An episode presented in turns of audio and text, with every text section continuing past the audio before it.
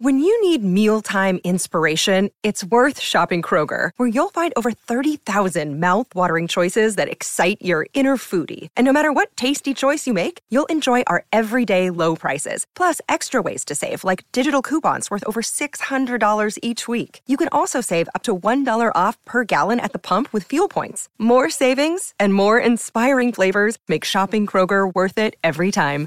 Kroger, fresh for everyone. Fuel restrictions apply.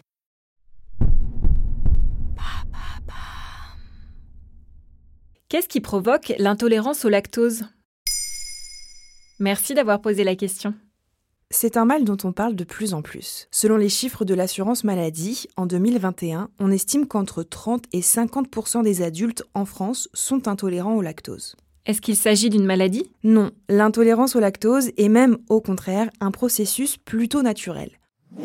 En vieillissant, le corps humain produit de moins en moins de lactase, c'est une enzyme qui permet d'assimiler le lactose. Et c'est quoi exactement le lactose? Le lactose, c'est un sucre naturellement présent dans tous les laits produits par des mammifères.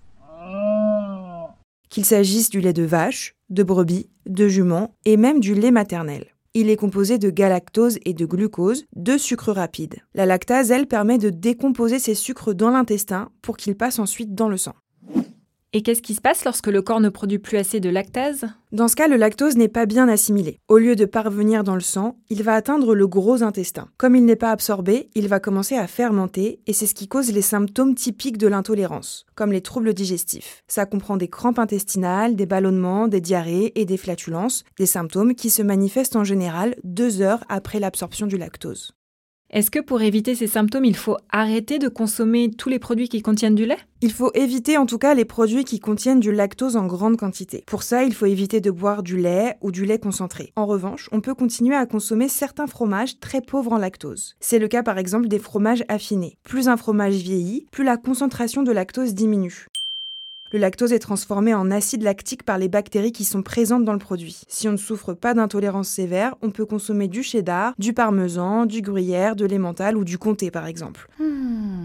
On peut aussi manger du beurre car il ne contient que de faibles traces de lactose. On estime aussi qu'en moyenne, les personnes atteintes d'intolérance au lactose peuvent digérer 10 grammes de lactose par jour sans ressentir de symptômes. Ça représente à peu près 200 ml de lait et ça permet de ne pas éliminer totalement les produits laitiers qui sont évidemment source de calcium pour nos os.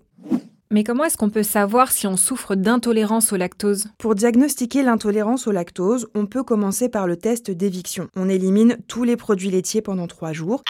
Et si les symptômes intestinaux régressent, la piste de l'intolérance est probable. Dans ce cas, on peut demander à son médecin traitant un test respiratoire à l'hydrogène. En quoi ça consiste ça? C'est un test qui se pratique à jeun. Le patient absorbe 10 à 50 grammes de lactose. Il expire ensuite dans un embout toutes les 30 minutes pour mesurer la quantité d'hydrogène expirée. Normalement, au repos, le patient ne doit pas produire d'hydrogène. Si c'est le cas, cela veut dire que le lactose est mal digéré et que la fermentation par les bactéries du côlon entraîne une hyperproduction d'hydrogène qui passe dans le sang et qui arrive jusqu'au poumon. Plus l'air expiré contient de l'hydrogène, plus le déficit en lactase est important et donc plus l'intolérance est forte. Maintenant, vous savez, un épisode écrit et réalisé par Olivia Villamy. En moins de 3 minutes, nous répondons à votre question. Que voulez-vous savoir? Posez vos questions en commentaire sur les plateformes audio et sur le compte Twitter de Maintenant vous savez.